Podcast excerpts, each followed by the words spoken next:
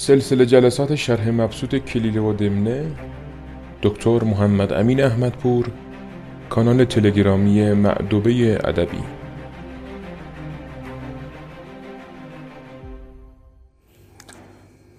به نام خدا. با سلام امیدوارم که حال شما دوستان خوب باشه و در این ایام کوویدیه و پر از کرونا از غذای آسمانی در امان باشید و اطرافیانتون هم اینچونین باشند. اگر مبتلا شدید که زهی سعادت چون به شکل ایمنی بدن ایمنی خوبی است. و اگر مبتلا نشدید حتما واکسن بزنید که خدایی نکرده اتفاقی براتون نیفت خب در ادامه کلیله و دمنه رسیدیم به جایی که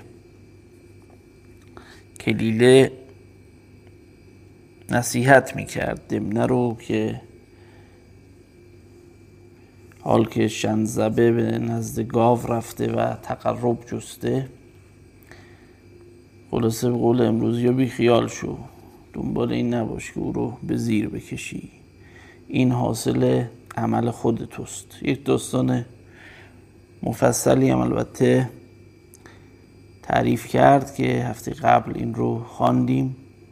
یک داستان جنایی اروتیکی بود. به اصطلاح یک ژانر جدیدی است. حالا در کلیله و دمنه مقدم بوده برای این داستان هایی که هر دو وجه رو دارند. حالا شاید اونایی که قدیمی ترند داستان های جینگوز رجایی رو که نویسنده ترک پیام صفا می نوشت. خونده باشن. جدیدن فیلم هم ازش درست کردن. اونا ترکیبی از این چیزها بود دیگه. معمولا هم جنایی بود هم فکاهه بود. خب کلیله گفت این مثل بدان آوردم تا بدانی که این مهنت تو به خود کشیدی و از نتایج عاقبت آن غافل بودی. دمنه گفت چونین است و این کار من کردم. اکنون تدبیر خلاص من چگونه می‌بینی؟ کلیله گفت تو چه اندیشیده ای گفت میاندیشم که به لطایف هیل و بدایع تنبیهات گرد این غرض درآیم. خب دمنه میگه که تلاش دارم که خلاصه با یک لطایف الهیلی هیل جمع هیل است دیگه. به معنی چاره نه به معنی مکر در اون معنای منفی.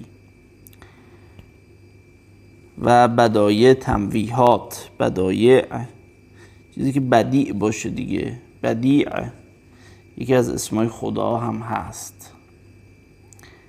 یعنی کسی که ابداع بکند چیزی که پیش از اون وجود نداشته. بدیع السماوات در قرآن یکی از اسمای خدا. این هم هست. تمویه به معنی یک حرف بیهوده و باطلی رو به صورت حق جلوه دادن. مثلا زرندود کردن چیزی.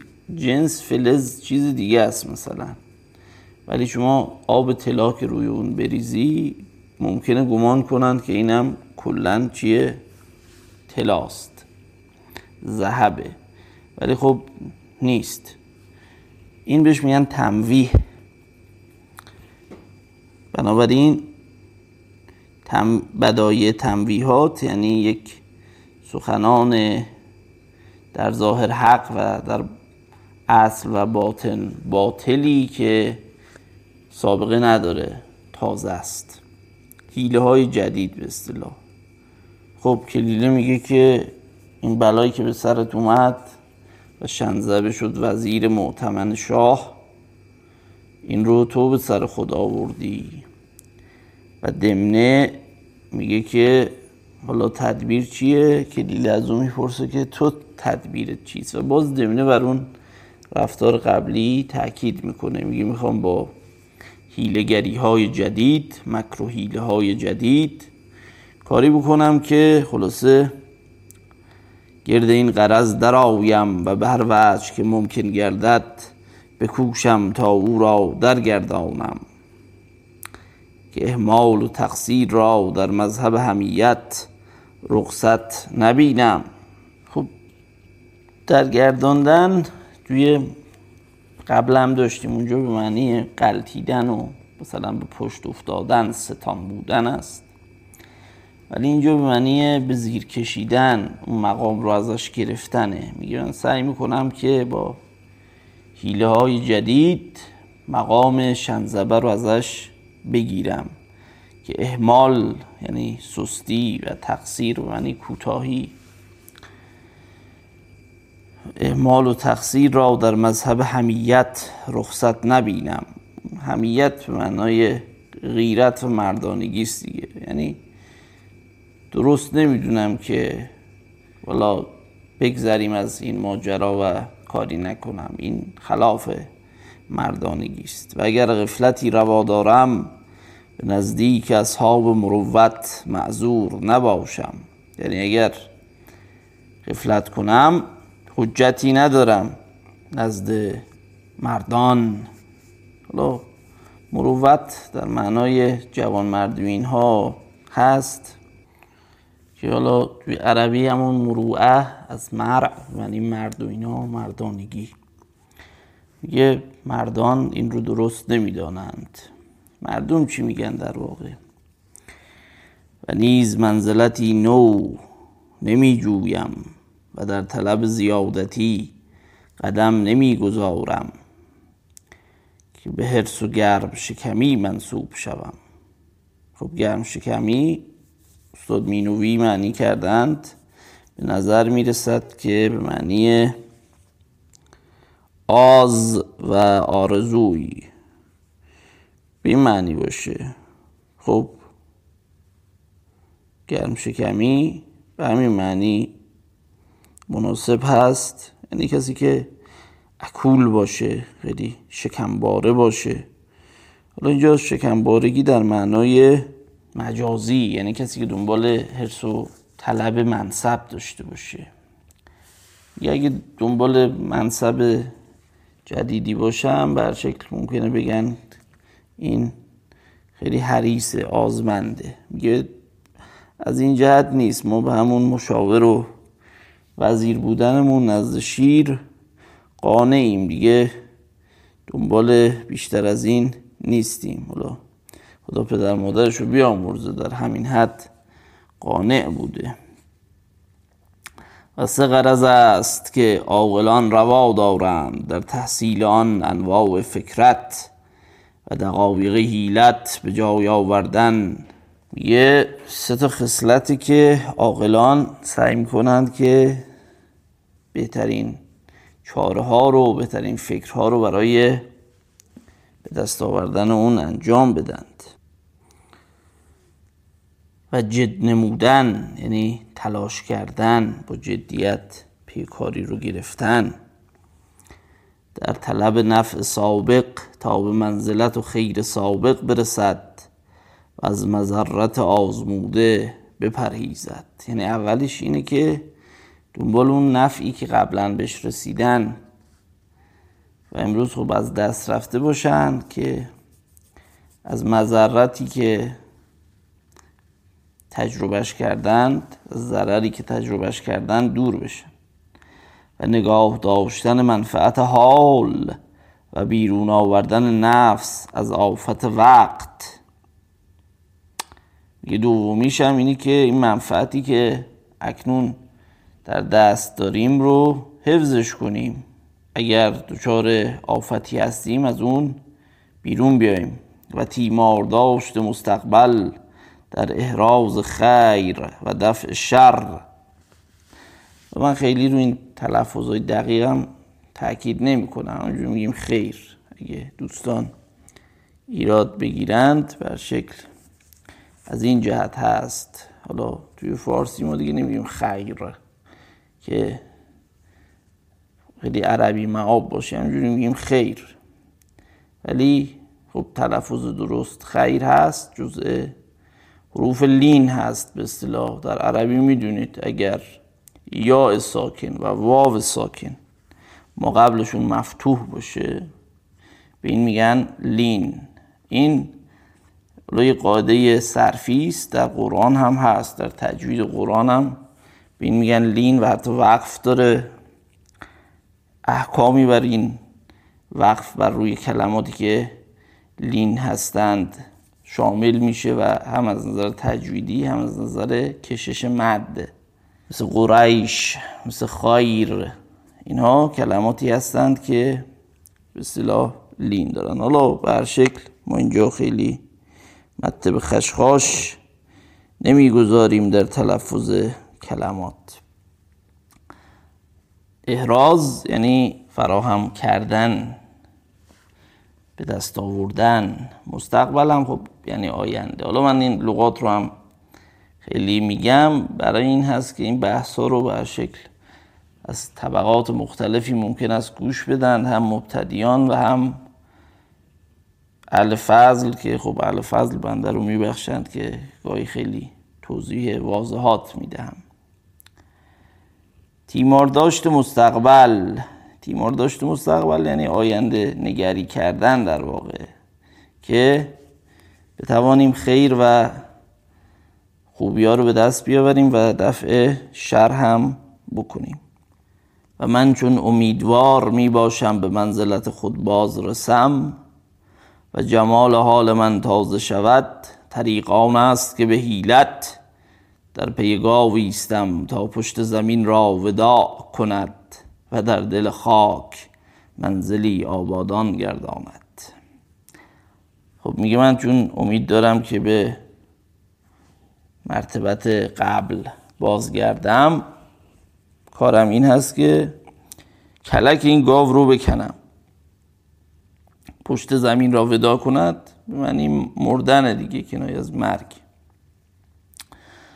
حالا این پشت زمین و گاو رابطه هم دارند. حالا در میان ایرانیان این فکر بود که زمین بر روی گاوی یا شاخ گاوی بنا شده است. قل خیام گاویست در آسمان و نامش پروین. گاو دیگری نهفته در زیر زمین. چشم خردت باز کن از روی یقین. زیر و زبر دو گاو مشتی خربین البته اگر جناب آقای میرفزلی این ربایی را یا این چهار خطی را به قول خودشون از خیام بدانند. بر شکل این تفکری بوده تا معتقد بودن زمین لرزه حاصل این حرکت گاو هست. حالا در میان همه ملل کم و بیش این داستان ها بوده در میان هندوان هم بود. اینها البته خب اون رو نسبت می‌دادن به یک کشفی لاک پشتی و کبرایی مار کبرا. خب پشت پشت زمین هم یک نوع تشخیص هم هست از در این حال. چون موجودات از پشت زمین به وجود میان دیگه یعنی میرویند. این هم باز یه بافت استورایی دارد. حالا سعدی هم فرموده یادش بخیر این شعر رو همیشه یک پیرمرد اهل دلی در مسجد محل ما که من کودکی می‌رفتم می‌خوند برای من. ای که بر پشت زمینی همه وقت آن تو نیست. دیگران در شکم مادر و پشت پدرند. این شعر رو خدا رحمتش کنه حاج محمد محسنی. پیرمرد اهل دلی بود. خیلی مولع زهد و پرهیز بود. و در این حال اهل شعر بود. حالا به اینجا رسیدیم. یادی هم از ایشون کرده باشیم. از اون غزل معروف سعدی است. دنیان قدر ندارد که بر او رشک برند. یا وجود و عدمش را غم بیهوده خورند. نظر آنان که نکردند. بر این مشتی خاک الحق انصاف توان داد که صاحب نظرند. ای که بر پشت زمینی همه وقت آن تو نیست دیگران در شکم مادر و پشت پدرند. بله. یا شعر دیگری. خب در خاطرم نیامد و در دل خاک منزلی آبادان گرداند خب این هم اشاره به معاد داره دیگه. حالا قبر خوبی خلاصه نصیبش کنیم. بکشیمش این گاوه رو. که فراغ دل و صلاح کار شعر یا شیر در آن است. چه در ایثار او افراد کرده است و به رکت رای منصوب گشته. رکت یعنی سست بودن سستی. رکیک هم از همینه دیگه. میگن فلانی حرف رکیک می‌زنه. این حرفایی که اصلی ندارد. حالا در معنای حرف زشت امروز ما به کار می‌بریم. چون حرف زشت هم اصل و پایه‌ای ندارد. و مثل و کلمت خبیست که شجرت خبیست اجتثت من فوق الارض ما لها من قرار میگه این شیر این جناب شاه بیش از حد به این پست داده. این رکت رایی پیدا کرده. یعنی نظرش بی کم ارزش بی ارزش در این مورد. تصمیم سستی گرفته. کلیله گفت که در استناع گاو و افراشتن منزلت وی شعر را آری نمی شناسم دمنه گفت در تقریب او مبالغتی رفت. حالا استنا هم قبلا گفتیم دیگه یعنی برگزیدن. یه نقصی نمی بینم تو این کار. در تقریب او مبالغتی رفت و به دیگر ناسهان استخفاف روا داشت. استخفاف یعنی پست کردن خفیف کردن. این تقریبا نزدیک کردن دیگه. میگه زیادی این گاوه رو به خودش نزدیک کرد. مقام بیش از حد استحقاق بود داد و به بقیه چاکرا که ما باشیم خلاصه بیتوجهی کرد. این یک بیچارگی و بدبختی است که در اهل سیاست هست. هر کسی که منصب و پستی بگیرد دیگران بر او رشک خواهند برد. یک جمله است. شاید اگر اشتباه نکنم جورج برنارد شاو گفته میگه اگر می‌خوای که توی اداره آسان و آرام باشی آسان بر تو بگذرد جلوی رئیس ددای خنگا رو در بیار چون او فکر نمی‌کنه که تو روزی علیهش کاری خواهی کرد. ولی اگر ادای باهوش رو در بیاری ممکنه که سعی کنه کلکت رو خلاصه بکنه چون میترسه به اینکه جانشین منصب او بشوی. حالا این توی اداره هست توی مراتب سیاسی هم هست. همه جای دنیا هم البته هست. منتها در شرق متاسفانه خیلی بیشتر هست. تا مستزید گشتند. مستزید مستر باب استفعال از باب استفعال دیگه. یعنی زیاده خواه شدن در واقع اصلش. ولی خب جا آقای مینوی نوشته اصل معنا این بوده است که از کسی شکایت کنند که کم داده ای و او زیاده تر بخواهند. از او زیاده تر بخواهند. به تدریج معنای دل شدن و دلگیر شدن از عدم التفات و کم اعتنایی کسی پیدا کرده. زاده یزیدو اصطلاح. حالا این در مستر باب استفعال میشه استزاده و یعنی بیش بیشتر خواستن. و اینجا چنانکه مرحوم مینوی گفته به معنی ناراحت شدنه یعنی دل شدن دیگه. این به اینا خیلی توجه نکرد گاوه رو مقام داد. بابا همه جا گاوه رو مقام میدن. خب و منافع خدمت ایشان از او و فواید غربت او از ایشان منقطع شد. منقطع یعنی قطع شد بریده شد در واقع. و گویند که آفت ملک شش چیز است. اون جمله قبلی به معنی دیگه میگه منفعتی که خدمتگذاری برای این اطرافیان شیر داشت دیگه نداره. بنابراین واسه چی خدمت کنن؟ سودی برای اونها ندارد و گویند که آفت ملک شش چیز است هرمان و فتنه و هوا و خلاف روزگار و تنگ خویی و نادانی. خب خب هرمان به معنی بیبهره شدن دیگه. فتنه که قبلا توضیح دادیم. هوا به معنی آرزوی نفس خلاف روزگار یعنی روزگار با آدم سر ناسازگاری داشته باشه و تنگ خویی بیحسلگی خشم و نادانی. میگه آفت پادشاه این شیشتاست اگه پادشاه به یکی از این شیشتا خلاصه مبتلا باشد این هر آینه ممکنه که ملک رو از دست بدهد. حالا از زبان دمنه که اینجا یک جورایی ماکیاویلی هست. بهره می‌کنه و سخن می‌گوید. اینجا هرمان منظورش اینه که یعنی بهره به کسی نرسونه.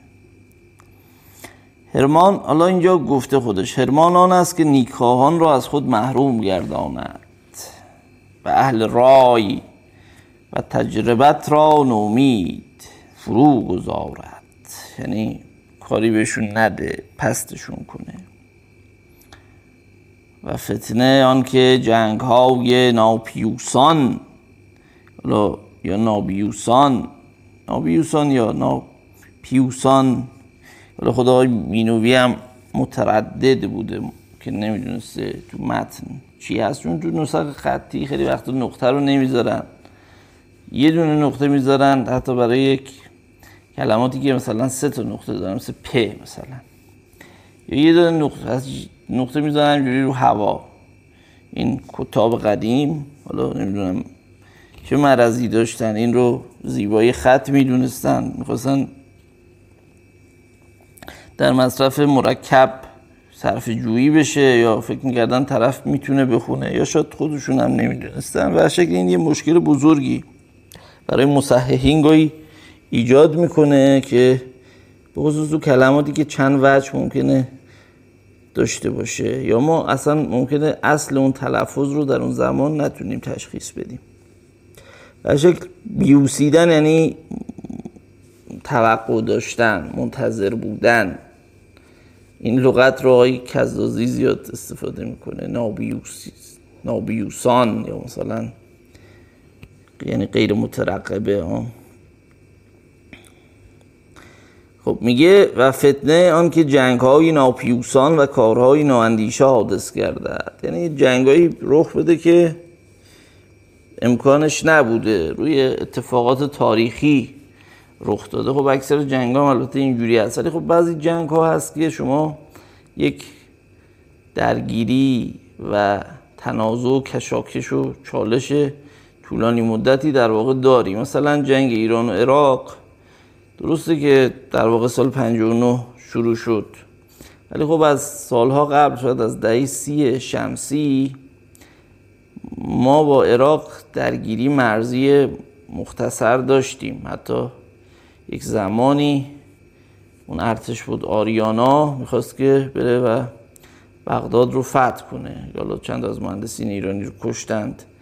تا در قرارداد الجزایر این مشکل رفت شد. ولی خب عراقی ها که فهمیدن سرشون کلا رفته بعد از وقایع سال 57 خب به ایران حمله کردن. ولی این چیزی نبود که غیر مترقبه باشه. این چیزی بود که سالها امتداد داشت در واقع.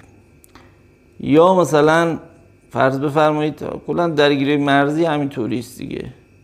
جنگایی که مثلا اکوادور و پرو انجام دادن. اینم به اصطلاح چیز غیر مترقبه ای برای اون زمان نبود. یا جنگ مثلا آرژانتینیا و انگلیسی ها بر سر مالویناس. خب این مشخص بود که بالاخره دیر یا زود این نبرد اتفاق خواهد افتاد. اینا جنگایی هستن که بر شکل نابیوسان به قول کلیلو دمنه نیست. معلوم بوده بر شکل که جنگی رو خواهد داد.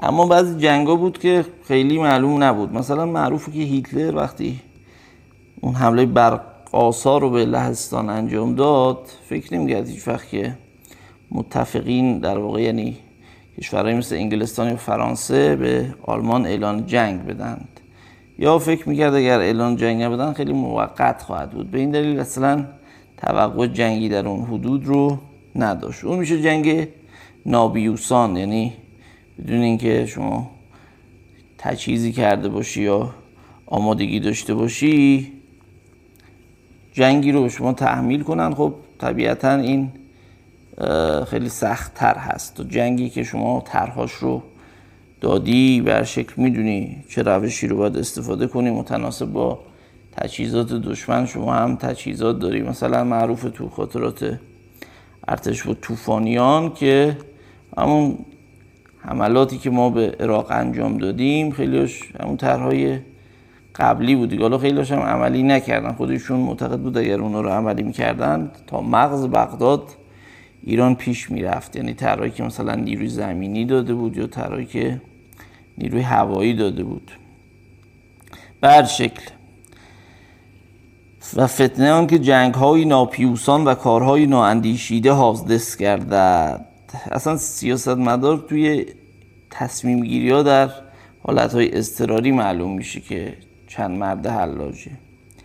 و شمشیرهای مخالف از نیام برایت مخالفین توته کنند. حالا قدیم خب دیگه طبعا جنگ مسلحانه شون با شمشیر بود.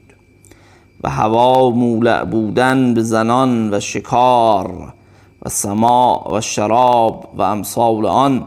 میگه هوای نفس آرزوهای نفسانی چیه؟ مولع بودن یعنی مولع از ریشه ولع دیگه یعنی هرس داشتن علاقه خیلی زیاد داشتن به زنان. شهوت جنسی داشتن. حالا اینا مخاطب اولیه چون سلطان و مردا بودن زنان خیلی فعالیت اجتماعی نداشتن. این رو به زنان نسبت نمیده. خب اگر خانومی هم اینجوری باشه که خیلی بعید هست این برای اونا هم صدق داره. خب شاههای قدیم اکثرا اهل حرم سرا و شهوت جنسی و اینا هم بودن دیگه. حالا میگه هوا منظور ما از هوا همین هست. یعنی علاقه مندی به زنان.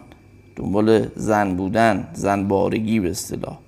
و, شک... و کارهای تفریحی بیش از حد. شکار. سماع سماع یعنی موسیقی گوش دادن دیگه. خلاصه بزن و بکوب بزن و به رقص. سماع اصطلاحی است. حالا خیلی معروف هم بوده رقص صوفیانه رو هم می‌گفتند. و در باب این خیلی بحث ها شده بحث های غزالی از همه شاید معروف تره. البته این حرفایی که ایشون زده در یه علوم در این باب اصلا هیچ اصل و اساس دینی طبعا ندارد. ولی برشک در بین بعضی از عرفا و صوفی سما در تصویر اخلاق معروف هست که خیلی مهم بوده. مثلا خود مولانا به سما تاکید کرده ولی خب بشه گفتن اهلش باید این رو انجام بدن. یکی از ارکان شعائر سما هست همه جا توی حالات عرفانی این رقص. حتی توی مثلا سرخپوستان شما نگاه کنید این کار رو می‌کنند. یعنی مخصوص مثلا عرفان ایرانی یا اون چیزی که بهش میگن عرفان اسلامی یا تصوف نیست. حالا اینجا سما منظورش نه اون اصطلاح عرفانی است. منظور سرودگویی مجلس موسیقی در یک کلام هست و خود این باعث شده که البته موسیقی تحریم بشه. یعنی یکی از دلایلی که احادیث زیادی در رد موسیقی وارد شده این هست که این چون یک کاری بود که به این عملی طرف خب هر کسی پول نمی‌داد. این مخصوص سلاطین بود بیشتر و چون درش زنی بود و شرابی بود و این حرفا بهش خیلی روی مثبتی نشان نمی‌دادند. حالا در هر دو مذهب تسنن و تشیع به فقها خیلی به موسیقی دید خوبی ندارند. حالا به جز مثلا شاید ملا محسن که ایشون معروفه. حالا راست و دروغش برای خود تونکابونی که کنیزکی هم داشته که براش شبها می‌زده و این مثلا شبها بعد از نماز شب به این گوش می‌داده قانیه. یعنی یه قانیه ای داشته به شکل حالا اینجا محل بحث نیست. در قرآن ابدا سخنی از تحریم موسیقی نیست بلکه در تحبیبش هم هست چنان که در باب داوود گفته شده که او صوت خوشی داشت در قرآن و این صوت خوش رو تحسین کرده. یا داوود او بی معهو و طایر. یا حالا بعضی از مفسرین گفتن که مثلا در سوره فاطر اون آیه یزید و فی الخلق ما یشا اشاره داره به ذوق موسیقایی و آواز خوندن که خدا به بخواد مثلا صدای خوش میبخشد. بعضی هم که موافق تحریم بودن که اغلب فقها رو شامل میشه در طول تاریخ این سخن مثلا قول از زور رو در سوره فرقان بعضی به موسیقی تفسیر کردند و کلماتی از این قبیل بر شکل. ولی خب در قرآن من موسیقایی ما ابدا نداریم. خب و خلاف روزگار و شراب. شراب بالا در مجموع خودش لغتش به معنی هر نوشیدنی است ولی مجازن به اون مسکر گفته شده آن چیزی که مست کند مستی بیاورد در فارسی حالا در فقه اهل سنت انواعی داره که بعضیاش رو جایز میشمورند. که حالا محل بحث نیست که مثلا شما دیدی تو فیلم ها بعضی نشون میدن. حالا مثلا میگن این شما سعودی عرب داره با مثلا جورج بوش شراب می‌خوره یا با ترامپ یا بایدن هر کی. ولی این فعل حرامی از نظر فقه اهل سنت مرتکب نمیشه چون توی فقه اونها بعضی از انواع شراب رو جایز می‌دونن نوشیدنش رو. از این حیث هست. حالا در شیعه این نیست.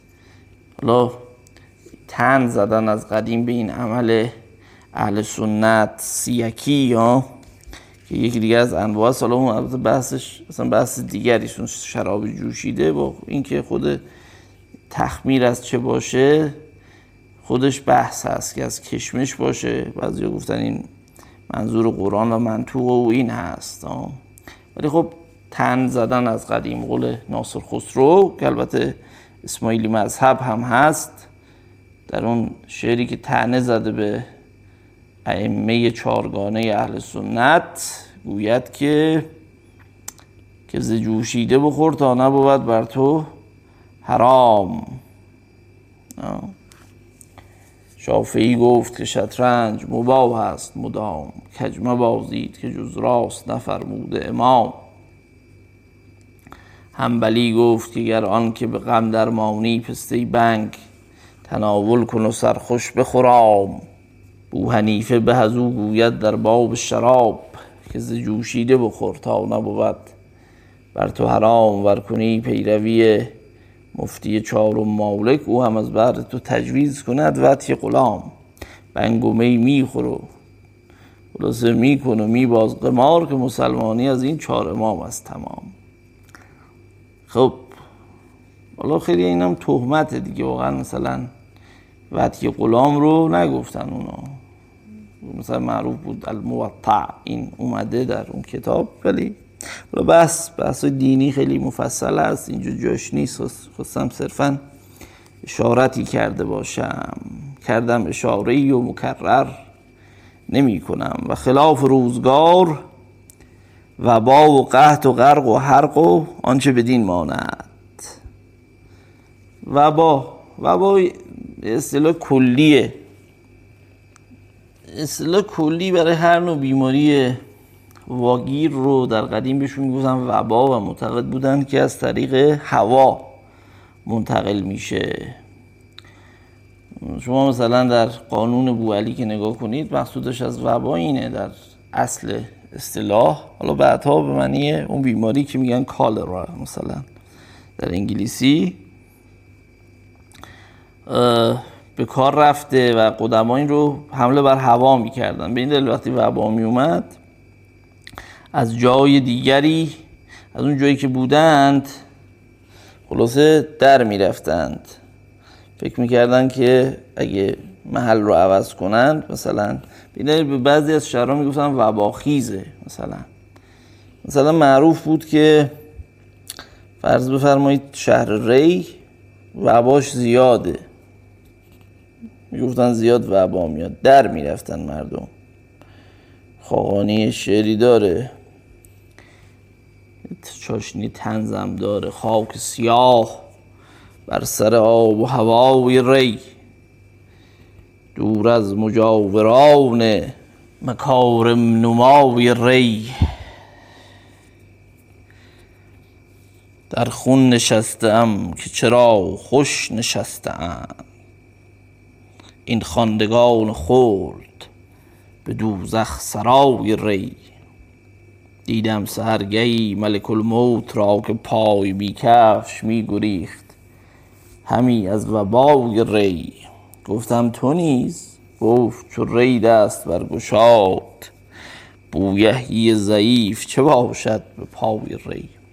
بر شکل در قدیم این حرفا رو می‌زدن چون منشأ میکروبی رو نمیشناختن. دیگه اول کسی که کشف کرد که وبا یا این اپیدمی ها حالا درش در یکیش هستیم البته پاندمیست کرونا. منشأ میکروبی داره دانشمند انگلیسی جان سنو بود. او کشف کرد که رابطه است بین آب آلوده و وبا یعنی البته به این دقت کشف نکرد. دید که در اون منطقی در لندن که آبخوری های عمومی بیشتر وجود داره میزان مبتلایان به وبا بیشتره. بنابراین به شهرداری لندن پیشنهاد داد که این آبخوری ها رو تعطیل کنه و دیدند که بله میزان وبا کاهش پیدا کرد. بنابراین به این پی برد که وبا از طریق آب آلوده حالا از نظر ایشون فاضلاب مثلا منتقل میشه و ما فهمیدیم که بر شکل وبا علتش باکتریست و از طریق آب منتقل میشه نه از طریق هوا. حالا قدیم این چیزها رو نمی‌دونستن بندگان خدا و با وقتی میومد هزاران نفر رو لطوپار می‌کرد. حالا پاندمی های دیگه یا در واقع اپیدمی های دیگه هم بود. از همه معروفتر تاون تاون سیاه در اروپا.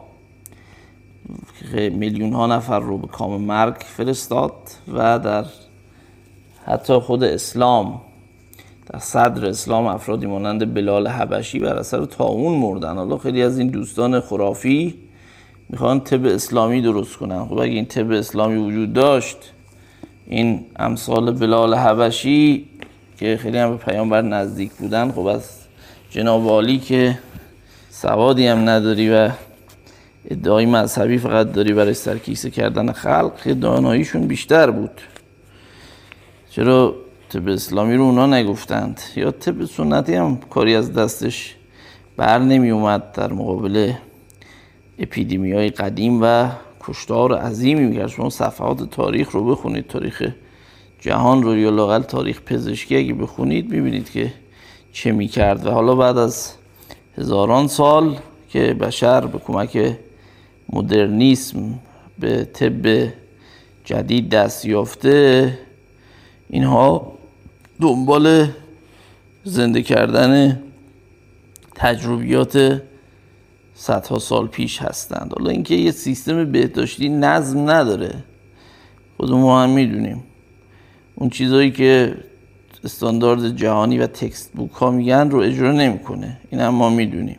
ولی این به معنی این نیست که پزشکی هزار سال پیش رو دوباره بیاری زنده کنی. شما باید اون سیستم علیل خودت رو درست کنی که پاسخ خوبی به درمان بده. نه دنبال روغن بنفشه و پیخاب و پیشاب پیخال و پیشاب شطور و خر و اینا بگردی. به هر شکل زیاد هاشی رفتم و خلاف روزگار میگه مقصود من از خلاف روزگار چیست؟ و با و قحط و غرق و حرق و آنچه بدین ماند. حرق یعنی سوختن دیگه آتش سوزی. غرق شدن آتش یعنی سیل و آتش سوزی و اینها. و تنگ خویی افراط خشم و کراهیت و قلوب در عقوبت و سیاست. نباید فراتر از قانون رفتار بکنیم. یعنی مثلا بازداشتگاه ها صاحب نداشته باشه. هر کس هر کاری دلش می‌خواد بکنه. اینجوری درست نیست. یا متهم حقوقش رو ندونه. این قدیم داره از این زبان شاه رو نصیحت می‌کنه. میگه تنگ خویی که من میگم منظورم اینه. من چون لب گویم لب دریا بود. من چون لا گویم مراد لا بود. یعنی بیش از حد خشن نباشیم. چون اگه خشن باشی بیش از حد اگه ممکنه که علیه تو کاری انجام بدن. حالا نمونه معروفش آقا محمد خان قاجار بود دیگه که ایشون به دلیل اینکه خیلی خشونت زیاد ورزیده بود بعد هم که خواست افرادی رو مجازات کنه حالا در داستان ها آمده که بر سر قاچی خربوزه یا زردالو یا هرچی بوده حالا صدق و کذبشم بعضی ها درش تشکیک کردن. می‌خواست افراد رو بکشه سر همین زیادی قلوب در خلاصه سیاست کردن او رو کشتن دیگه. و نادانی تقدیم نمودن ملاطفت در مواضع مخاسمت و به کار داشتن مناقشت به جای مجاملت. خب لطف میگه اون جایی که باید لطف بکنی برعکسش عمل کنی. تقدیم نمودن ملاطفت در موضع مواضع مخاسمت یعنی اون جایی که باید تندی بکنی آرام عمل بکنی. اون جایی که به کار داشتن مناقشت به جای مجاملت. اون جایی که باید خلاصه مهربانی بکنی مناقشه بکنی. نقاش به معنی امروز تو عربی هم به کار می‌برن نقاش رو به معنی مثلا بحث کردن جر و بحث کردن. مجامله یعنی نیکی کردن به کسی. اون شعر معروف متنبی رو به یاد ما می آورد این جمله کلیلو دمنه. ووضع الندى في موضع السيف بالعلا مضر كوضع السيف في موضع الندى. یعنی اونجایی که شما باید آرام و لطیف باشی ملاطفت کنی شمشیر به کار ببری همونقدر مضره که برعکسش. یعنی اونجایی که باید شمشیر ببری لطیف باشی هم کلیله گفت دانستم لاکن چگونه در هلاک گاو سعی توانی پیوست؟ و او را قوت از تو زیادت است و یار و معین بیش دارد. گفت چطور می‌خوای کلک این گاوه رو بکنی؟ این خلاصه از تو هم نیروی جسمانیش قوی تره هم رفیق رفقای تاق و جفتش زیادتر از توست. دمنه گفت بدین معانی نشاید نگریست که بنای کارها به قوت ذات و استیلای اعوان نیست. یه به این ظاهر کارها نباید نگاه کنی. خیال کنی که بنای کارها به خاطر مثلا هیکل و قدرت و این حرف یا اینکه دوروبری ها یا طرفدار زیاد داشته باشیم. اینجوری نیست. حالا بیتی می آورد از ابو طیب متنبی دوباره. الرأی قبل الشجاعة الشجعان و اول و هی المحل الثانی. خب این از اون قصیده بسیار معروف متنبی است. این بیت هم تقریبا در حکم مسئله سایر شده. حالا تلفظ شجاعت می‌توان با هر سه تلفظ اون تلفظ کرد. شجاعت شجاعت و شجاعت شجاعت و شجاعت. حالا معروف ترش شجاعت و شجاعت هست. این توضیح اول که عرض کنم خدمت شما. خب قصیده داستانی هم داره. خب طبق معمول قصاید متنبی. این قصیده رو هم متنبی در در واقع متح سیف الدوله سروده که بیشتر قصاید متنبی هم طبعا در متح اوست. خب معروفی که متنبی همراه با سیف الدوله به قضا با غین یعنی جهاد رفته بود با دشمنان با رومیان و بر شکل یک رودخانه خیلی بزرگی بود که کسی نمی‌تونست از این رد بشه. ادهی از سپاهیان داخل این افتادن غرق شدند و اینجا اون شجاعت سیف الدوله رو مت کرده. حالا یک عقب نشینی هم برای اونها دست داد. برش یک وظیفه شاعر هم این ندیم سلطان ندیم بادمجان که نیست. یک شکستی تقریبا می شود گفت خورده سیف الدوله. خب اگر کمی تخصصی تر شاید دانشجویان ادبی هم باشند بخوایم بحث بحث کنیم. خب اینجا رأی میشه مبتدا. خبرش میشون ظرف بعدش. از نظر نحوی حالا معنی کنم اول میگه رأی یعنی فکر. فکر و تصمیم قبل از شجاعت شجاعان است. این اول است این هوه به کی برمیگرده؟ به رأی. و شجاعت که با هیه اومده نشان دهنده مؤنث بودن هست که برمیگرده به شجاعت. در محل و مرتبه دوم قرار داره. یعنی اول سلطان باید خلاصه اهل تدبیر باشه. همجوری شجاعت بیهوده واسه حلاک سلطان و لشکر میشه. خب شجعان یا شجعان به اصطلاح جمع شجاع دیگه. حالا این رو مثل مثلا غلام و غلمان جمع دیگری هم داره دیگه مثل شجاع مثل مثلا فقها. تلفظش هم به همین شکل هست هم با زمه هم با به کسره. خب اینجا دمنه همین بحث رو می‌کنه که منتظر از هر چیز در واقع اول تصمیم گیری است. نه شجاعت.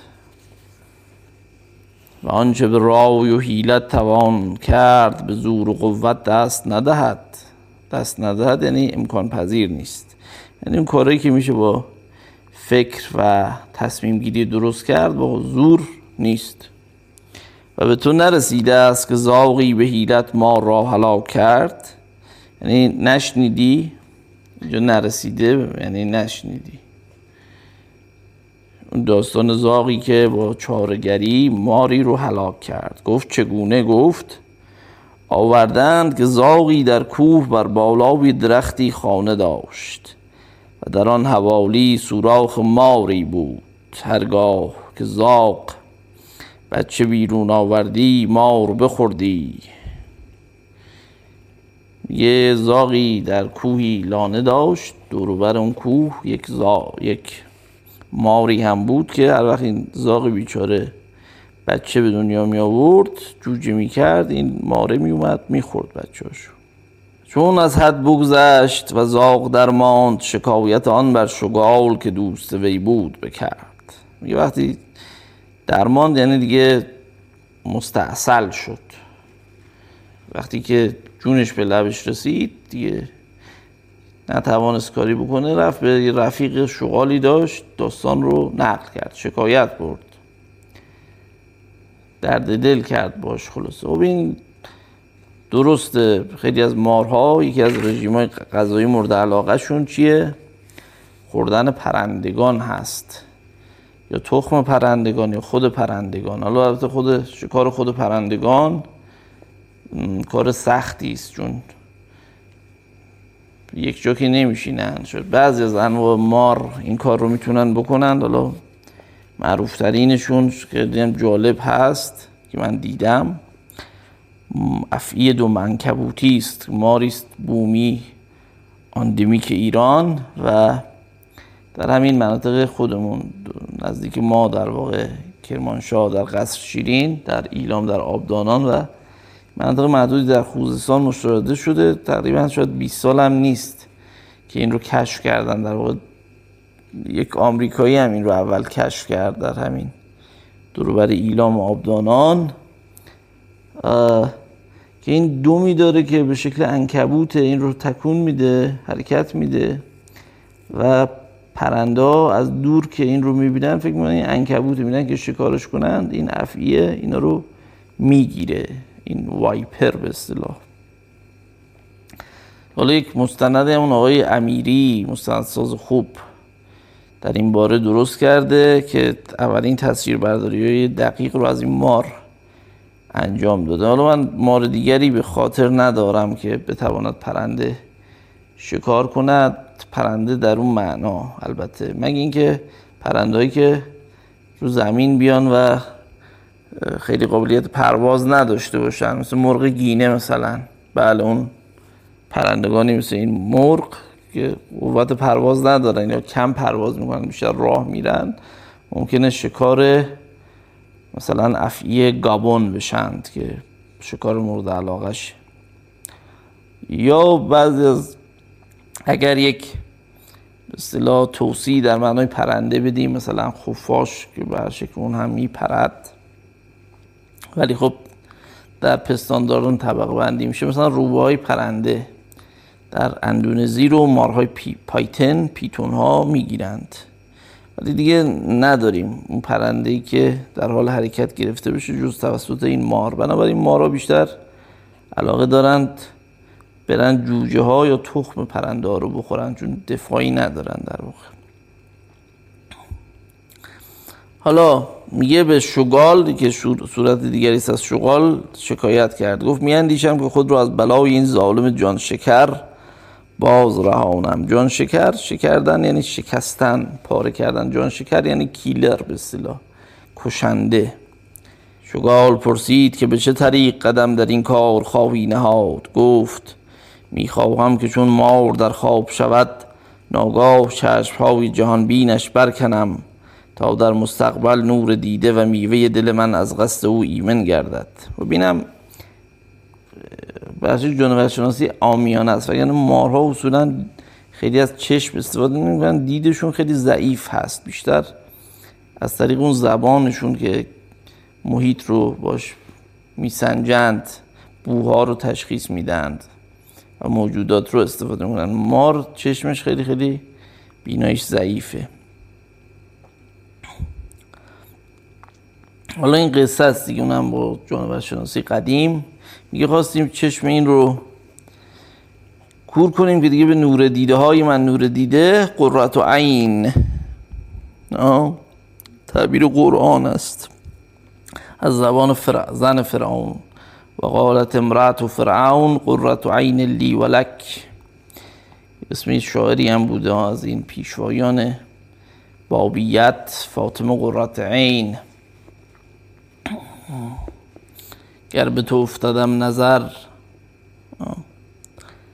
بعضی گفتن این شعر رو او گفته. شجریانم خونده. شگال گفت این تدبیر بابت خردمندان نیست. چه خردمند قصد دشمن بر وجهی کند که در آن خطر نباشد؟ و زین هار تا چون ماهی خار نکنی که در حلاک پنج یک سعی پیوست. جان عزیز به باد داد. حالا داستان در داستان میاره این زاغه میگه می‌خوام برم چشم این ماره رو کور کنم. این شواله میگه کار خطرناکه. مبادا اون بلایی به سرت بیاد که به سر خرچنگ اومد. پنج یک یا پنج پایه خرچنگ رو میگن یا سرطان به عربی. خب منظور اینجا از انال خرچنگ هم داره. کرپ هست. نه مثلا لابستر. جان عزیز به باد داد زاغ گفت چگونه؟ گفت آوردند که ماهی خاری و لب آبی وطن ساخته بود. حالا ماهی خار انواعی از پرنده رو شامل میشه معروف ترینشون اگرت. حالا حواسیل و پلیکان و مثلا لک لک و فلام حالا فلامینگو که ماهی نمی‌خوره. پرندگانی از این قسم رو مثلا کشیم رو یه بعضی از انواعش حالا بیشتر حشره یا ماهی ریز رو می‌خورن. اینا رو شامل میشه. مثلا چنگر رو. منظور احتمالا اگرت باشه در این متن. حواصل و بوتی ماری کتابی داره آقای یزدگردی. کتاب خوبی است در این باب. ماهی خاری و لب آبی وطن ساخته بود و به قدر حاجت ماهی می گرفتی و روزگاری در خسب و نعمت می گذاشت خسب به معنی فراخی نعمت دیگه سبز زیاد باشه خصیب. منطقه هم مثلا در یمن هست به این اسم. چون ضعف پیری به دور راه یافت از شکار باز ماند. میگه ماهی گیره بود که ماهی زیادی در اختیار داشت و خلاصه صفا می‌کرد واسه خودش. وقتی که پیر شد از شکار باز موند گفت که دریقا عمر که انان گشاده رفت و از وی جز تجربت و ممارست عوضی به دست نیامد که در وقت پیری پایمردی یا دستگیری تواند بود. انان گشاده وقتی اسب رو انانش ول کنی سرعتش خیلی میره دیگه. سرعتش زیاد میشه. انان گشاده رفت یعنی با سرعت رفت.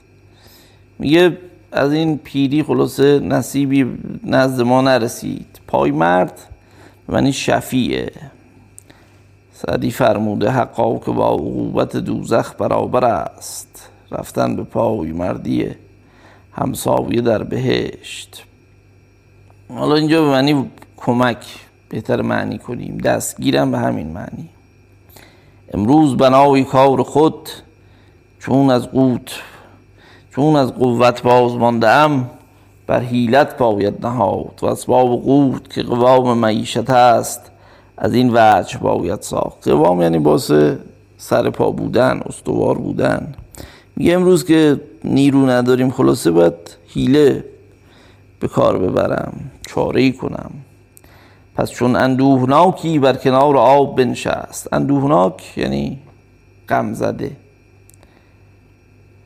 حالا به بوتیمار از قدیم به این دلیل می‌گفتن چون فکر می‌کردن که خب این حواسیلا یه جو کمین می‌کنند یا حتی اگرت ها ثابت وای میشن با آب خیره میشن وقتی ماهی بهشون نزدیک میشه اینا حمله می‌کنن و اون رو می‌زنند.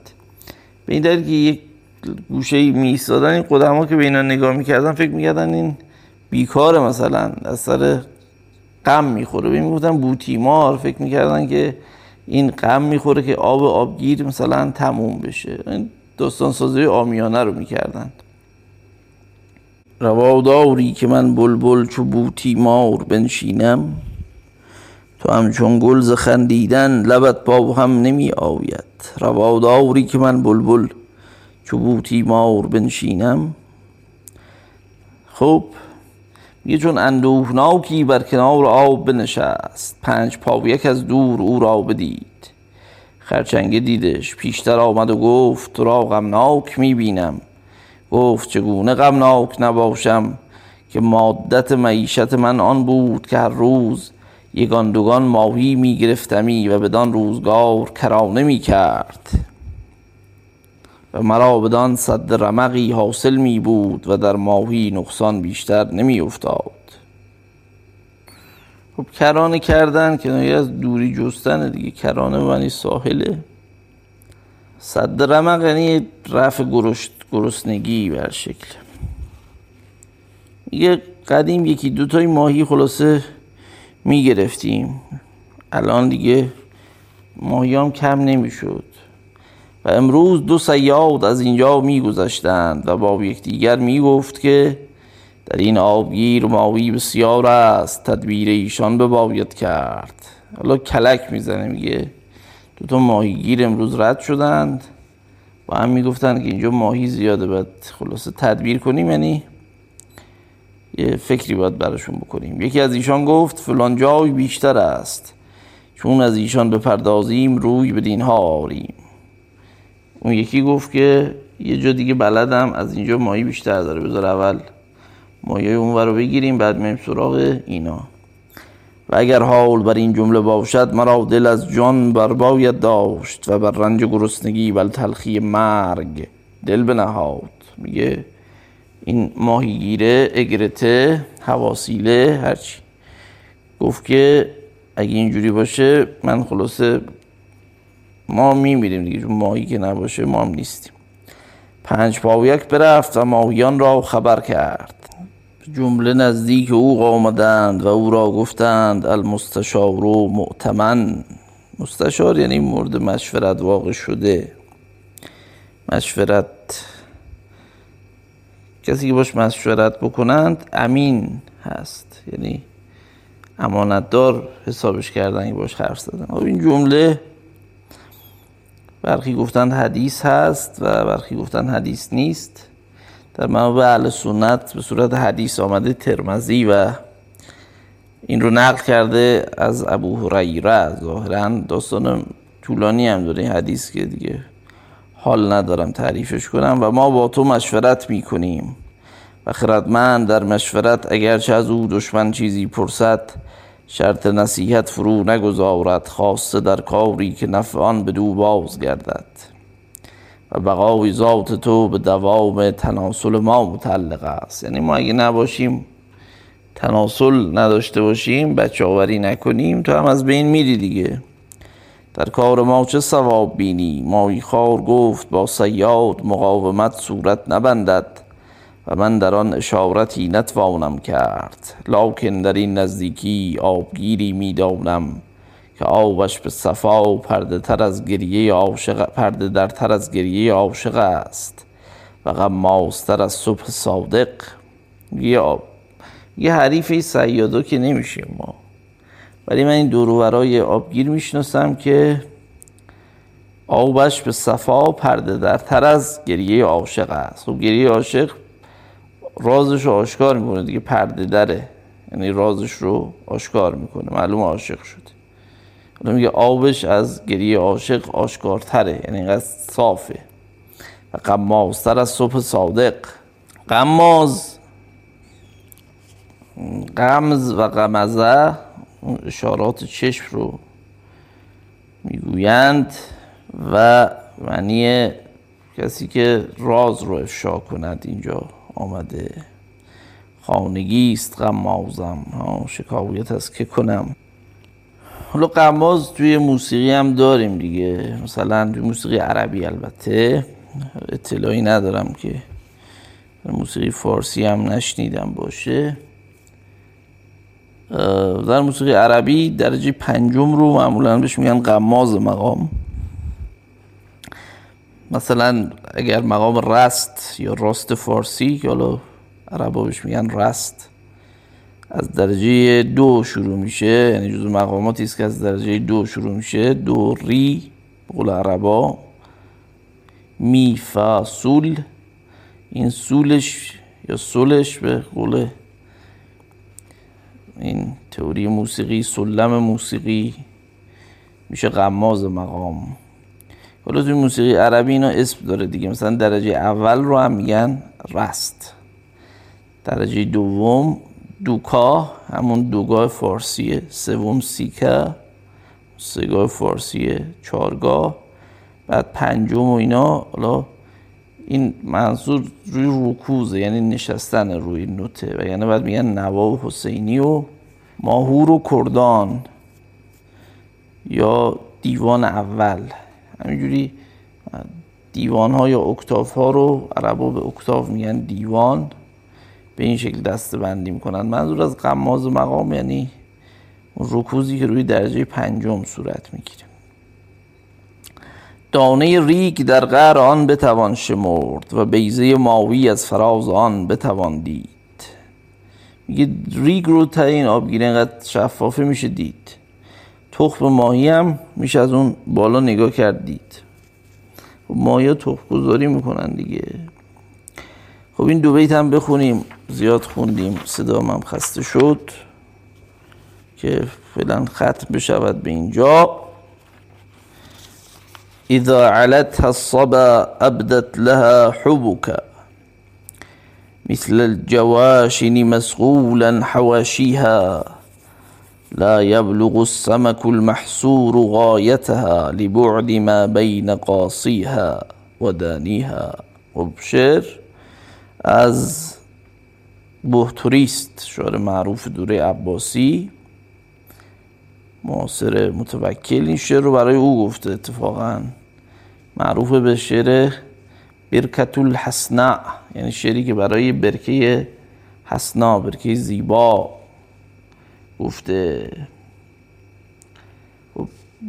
این متوکل خلیفه عباسی در سامرا سامرا قصری داشت. اونجا یک برکه هم براش درست کرده بود دریاچه مصنوعی مثل مثلا چیتگر اونجا درست کرده بود.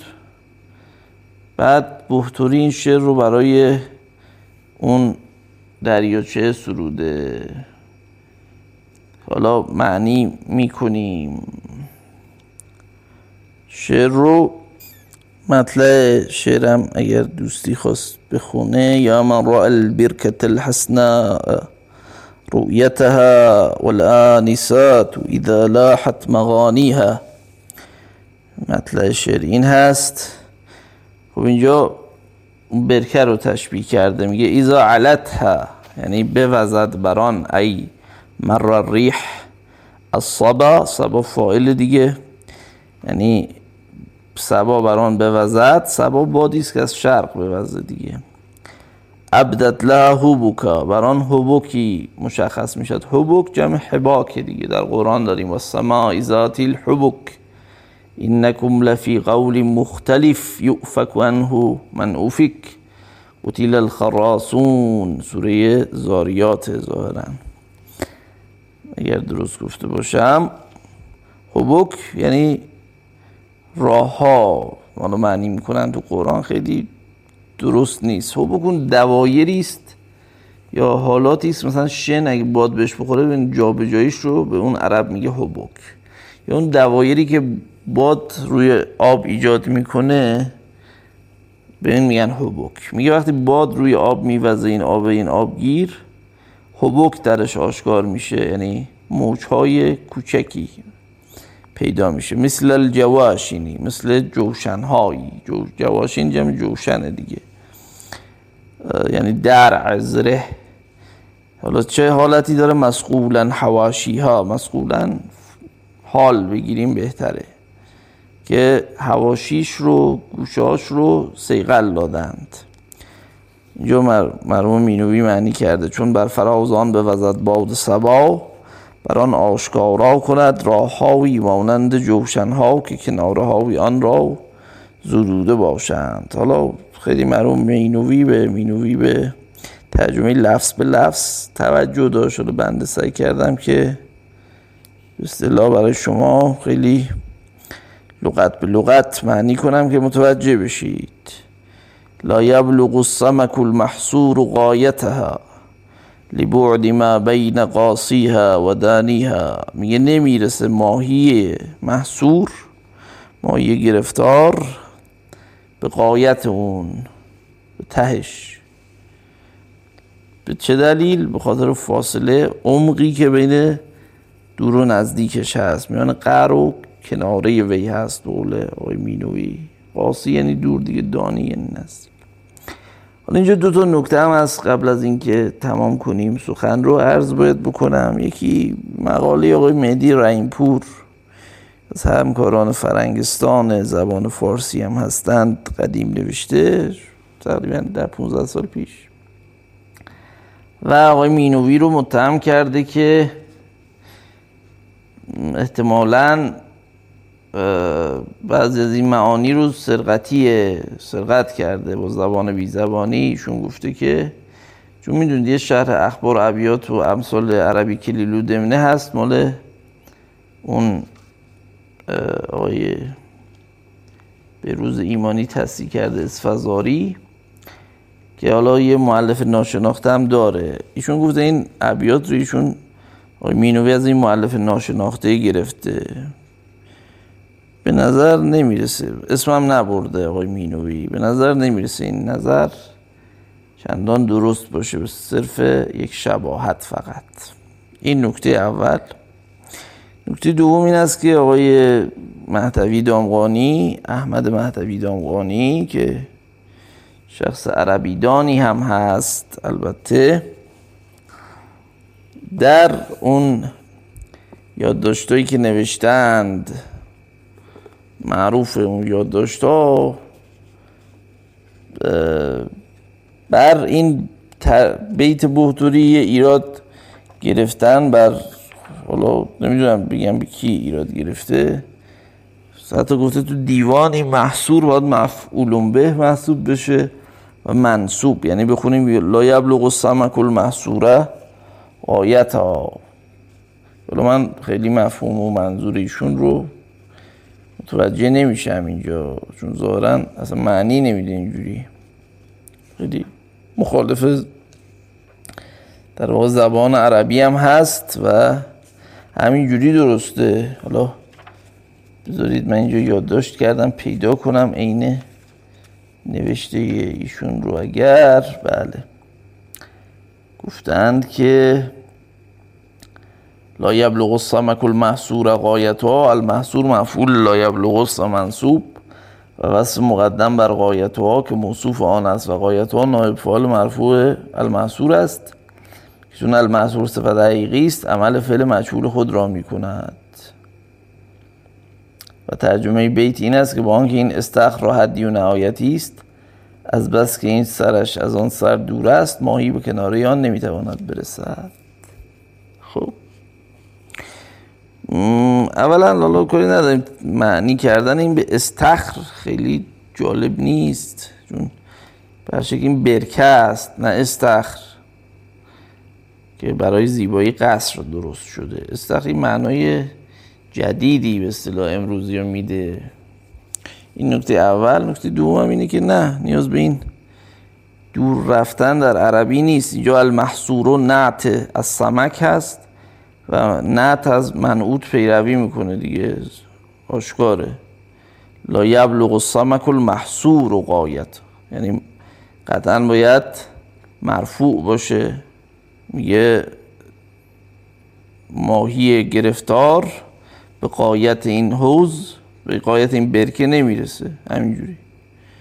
دیگه نیاز به این حرفا نیست. و اصلا انتباقی هم از با لفظ جمله نداره. خب تو همینجا کفایت می‌کنه انشالله. ادامه این حکایت رو می‌خوانیم بعدا. تا اینجا رسیدیم که خلاصه ماهیگیر این اگرت این هواسیل هرچی خواست که کلک این مایا رو بکنه. داستانی براشون جعل کرد. و سلام.